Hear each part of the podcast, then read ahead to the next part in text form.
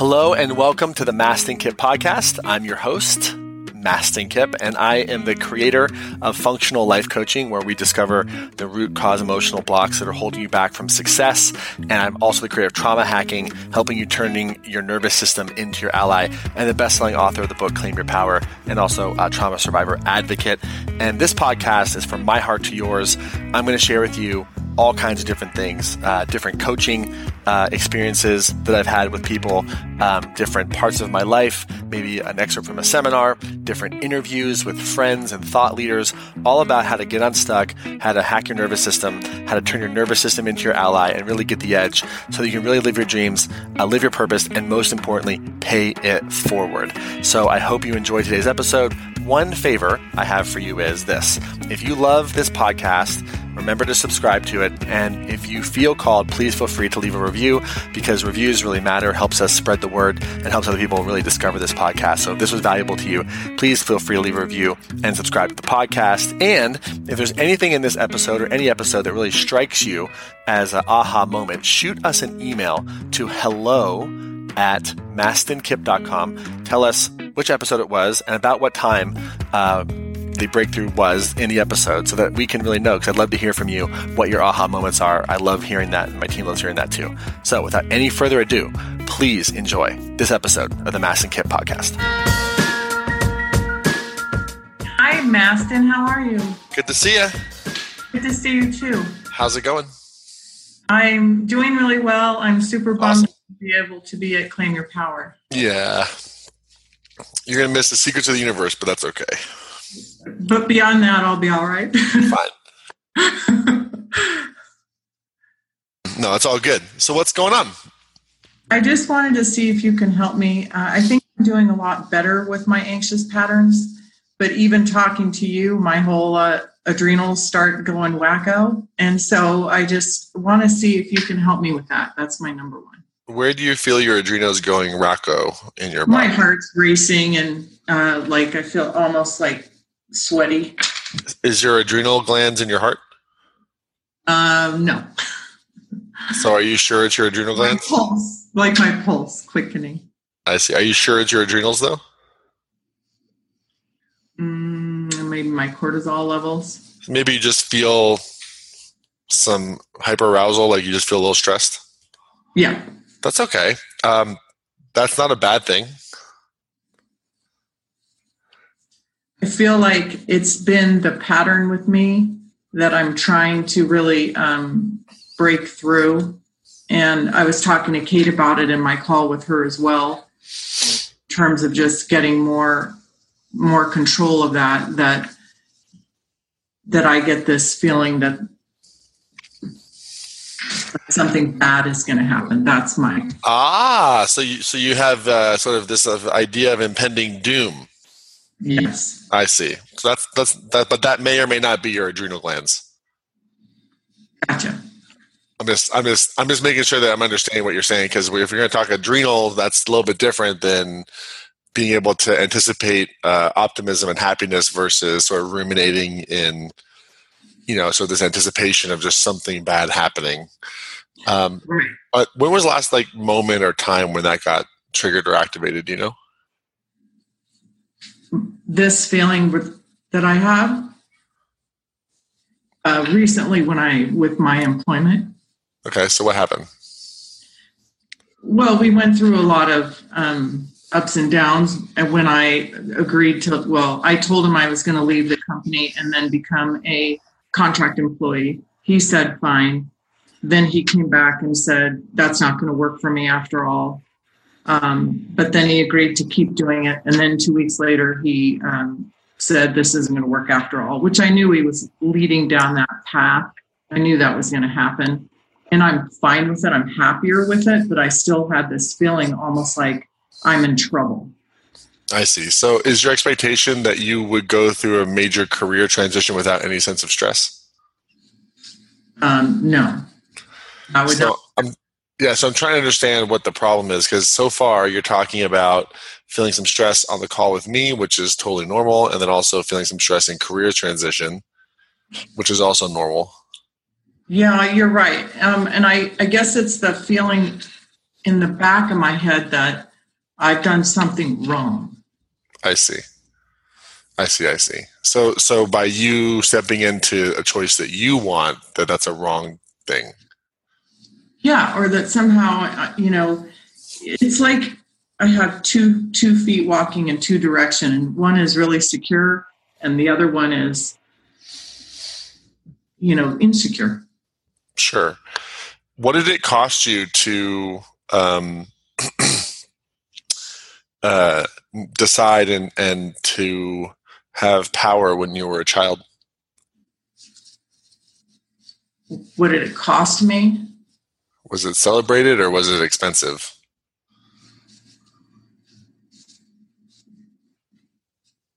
I don't know that I have a. I can say of um, being the third of four children with two parents that worked a lot. I I feel like um, like I made the decisions, you know, on my own. I guess I would say. Mm-hmm. Meaning that it didn't matter what you did; they were just fine with it. To some extent, I'll give you an example. Sure. Parents are both um, educators; they're both uh, teachers.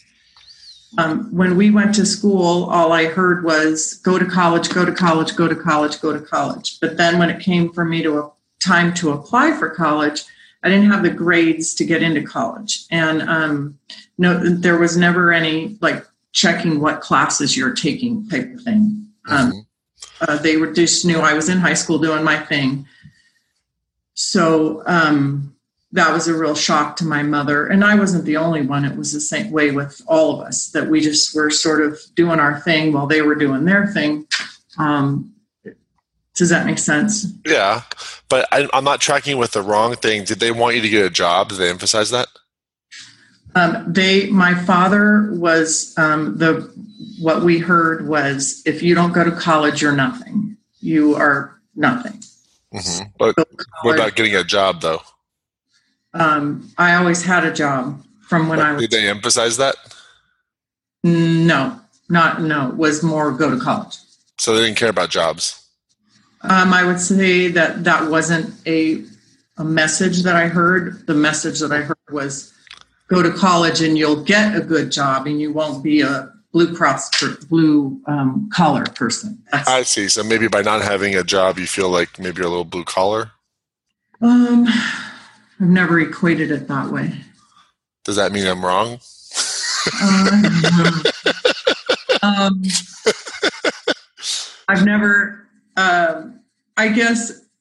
I guess if I'm going to go back, I would say that I, I that is something that I grappled with because I always worked in restaurant work. My Uh-huh. father did not value that as a good job, um, and that that's absolutely true. I see. So you're trying to still live up to your father's expectations. That's probably in the background somewhere, although yeah. not. What, what year do you think he formed those expectations? what year? Uh-huh. Oh, like His model. Like when did he form a model of having to have a good job in my college? father. Yeah. When do you think he figured that out? How old do you think Um, he was? What what year do you think it was? So my father's background is very dysfunctional, and um, I know, but I just trying to figure out like, is it like 1942? Is it 1975? If you had a guess, is it Mm, yeah, no. So my my dad's ninety five, and so that the year that he figured that out would have been eighteen. You know, when he decided he was going off. All right, so about 1945 ish. Let's, yeah, Okay, so something he decided in 1945 is plaguing you in 2020 almost. And what you got here is a good old fashioned case of uh, uh, healing generational trauma associated with the Depression and World War II. Get a job, go to college, be lucky, like be happy with what you got, all that stuff, right? correct. and, and that's like very appropriate for 1945 it's not appropriate for today in terms of um, where the economies are going i mean today facebook launched a, announced they're launching a cryptocurrency that's going to disrupt god knows how many fucking financial markets right like that stuff wasn't around then and i just want to help you understand that you're in a um, exponential uh, part of humanity where we're evolving a lot faster than we used to in terms of uh, what's available for us. Yeah. So, so the expectation is is uh, is very normal for people who were born, I think, before 2000, right? Um, to have that because a lot of those people are struggling with parent, you know, immediate parents or grandparents who went through that type of you know, de- you know, depression and World War II stuff. So it's a, it's a normal thing. Where do you feel that in your body though? That like part of you that feels like you're doing something wrong. Um, it'll be like in my chest. What part of your chest is it? Like is it like upper chest? Is it like uh, no, left or right more, side? Is it like diaphragm? I'd say it's more like diaphragm. Like I can almost like feel this right there. Could you do me a favor? Can you feel that part of yourself that feels like it's doing something wrong for a second? can you let it be there for a second? Could you ask it a question for me? Mm-hmm. Could you ask it, how old do you think I am? How old do you think I am?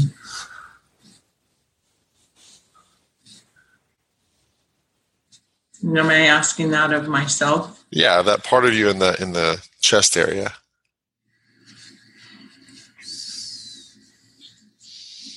I, I feel like when I ask it, I'm like 12. Cool. First thing to do is to let it know that you're no longer 12. Can you let it know that? I am no longer 12. And that you have power and agency and control. And that your father meant really good things by that same expectation, but it's almost 2020. He didn't know what it would be like now. And could you ask it, what would it need to know to feel calm to release you? Such a good question.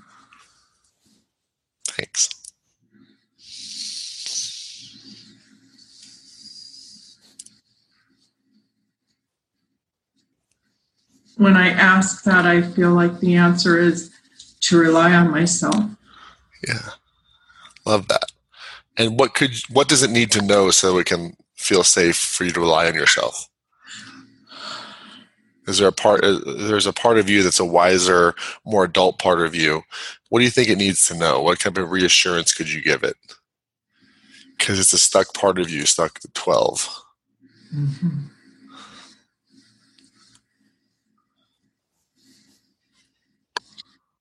That i am okay and i am successful and I am doing this. Yeah. And that your father meant well. He just didn't know what it'd be like in 2020. He didn't know you could start internet businesses and make $100,000 a year playing video games and shit, you know? it's just a different world, you know? I'm pretty sure he doesn't even know what a video game is. yeah. So, different context, right? So, as you're moving forward, this part of you um, is really trying hard to make sure you do the right thing. And and your job is to understand that that a 12 year old's idea of what the right thing is um, may or may not be accurate for now because it's now it's not then it's today and so we want to thank it and honor it and say, oh my God, thank you so much for trying to protect me. And this is when we want to kind of engage the more mature adult part of you that you're, you know, continuing to solidify and let her run the show. And and not to dissociate from the part of you that feels like you're doing something wrong, but more to acknowledge and soothe and bring her with you that just brought me so much peace when you said that. Yeah, that's awesome. Where do you feel that? Um, interesting because that's higher, like from here coming. Nice. Yeah. So good. Yeah. So just know you're you're doing a really great job, and and it's a totally normal response. So normal. If you could understand how, like, like how many parts do we all have you know i mean jesus christ i mean You know, so, so many parts. You know, if you study internal family systems or dissociative identity disorder, you know, and schizophrenia and all that stuff, schizoaffect, the human nervous system is so brilliant at fragmenting into as many parts as needed to survive. Yes. And there was a time at 12 where it made a lot of sense to do the right thing that dad wanted you to do. You just forgot to bring her with you. Yes. So bring it with you. And can I explain the um, neuroscience behind it briefly? Is that okay? Yes. Um, so, so you know, uh, in the nerve, so we got a brain. This is not anywhere near a good drawing.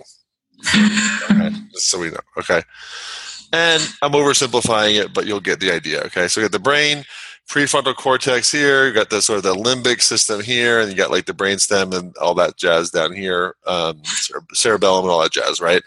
And you got your vagus nerve here and you got like the myelinated part of the vagus nerve that's kind of like above the diaphragm, and the other part is subdiaphragmatic. Okay, and the prefrontal cortex here that's the part of the brain that is like the newest addition. It's like the most best it's like it's like the iphone upgrade you just got for your phone right or whatever right? And what happens is when we experience trauma and or too much affect or affect dysregulation from the body this thing kind of goes offline right? And what happens is the other ones kind of try to compensate, but like all the critical thinking, all the executive function, all the skills that you need to kind of have the mindset of, oh, yes, I'm not 12, right? Kind of out the window, right? And so part of what we have to help you with is to create more um, strategies so that you can get here more because this thing goes offline when the trigger happens and it happens right. before, that fast before you know it right? If we look at porges's mm-hmm. work on neuroception like you get triggered before you know you're triggered. Right. And and the goal is to go oh i'm triggered and then to have a process of hey are you there? Oh it's you again. Hi right? And then you bring that other part of yourself back online again. And the other thing is is that part of the entrepreneurial journey and building that muscle is you will feel stress. Sometimes you will feel more stress right? And we want to get you in that zone because if we look at sort of the, the different parts of the, of the nervous system, you have, you know, sort of safety, psychological safety and, and social engagement, which is where we all kind of wish we were. Then we have like fight or flight response where we're kind of, you know, trying to run or flee or fight. And then we have dorsal vagal shutdown. And mm-hmm. dorsal vagal shutdown is immobilization. And our goal with everybody in the group here is that's why we have the, the mantra you know, feel that feeling, but walk because the but walk part, the keep going part, that part is all about mobilization because pretty much everyone's more or less immobilized wherever they're stuck, right? And so the more we can help you walk, the more walking that you can do, the better. And I think because we want to focus on executive function skills, what you really want to like put front and center for for you right now is you want to fall in love with the process not the outcome. Because the process is what's going to build your executive functioning more than anything else. If it's outcome oriented you're back in that sort of you know young somatic 12 year old who doesn't feel enough right? But when you're in process and you're learning and growing and just following the process that's when you really get to kind of reparent and also build those executive function skills and mature, which is a really beautiful thing. And the more sort of uh, the more uh, consistency that you have with that, the more that pathway gets kind of ingrained. But you know, falling in love with the process um, and following the process far more than the outcome is a really healing thing to do because then it's not about you or your identity. It's an experiment. It's a process that you're following and you're refining consistently. Right. right? Just like with someone who's on a weight loss journey, they fall off the track, they get right back on. So I said a lot there, but what are you doing with what I'm saying? Well, what you just ended with was very calming for me, very calming because um, my anxious pattern is end product. And what you're saying is slow down, which which goes back to everything that you said. Slow down, and I, I just love what you said. Love the process. And i'm going to write that down and that'll be my my mantra to say every day love the process. Yeah. That's yeah. so and, important. Yeah. And, and if i had to use neuroscience terms it would be you know let's do neural exercises to activate more executive function pathways and build new pathways because neurons that fire together wire together. And the more executive function you have the more you're using the most updated part of your brain to get better results. Right. Right.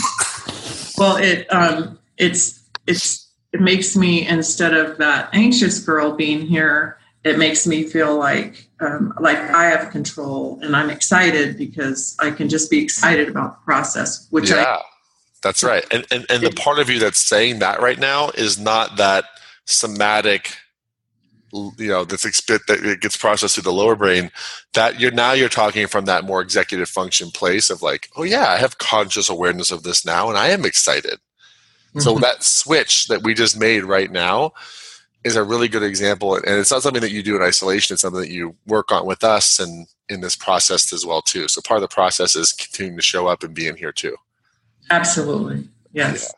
So I just, you know, thank you. And uh, you're like, I mean, literally, it's almost like we planted you as a as as someone to coach because you're so coachable. It's like, oh, it's like perfection. so, you know, really, really awesome job being coached too. And excited to kind of see the process that you outlay. And if you need help, you know, obviously we're here. And I um, I appreciate you and your um, when you coach, your face is so kind and um, your words hit home. So thank you. Awesome. awesome. It means a lot. Let's hear for you guys. She can't hear you, but she can see you. Love it.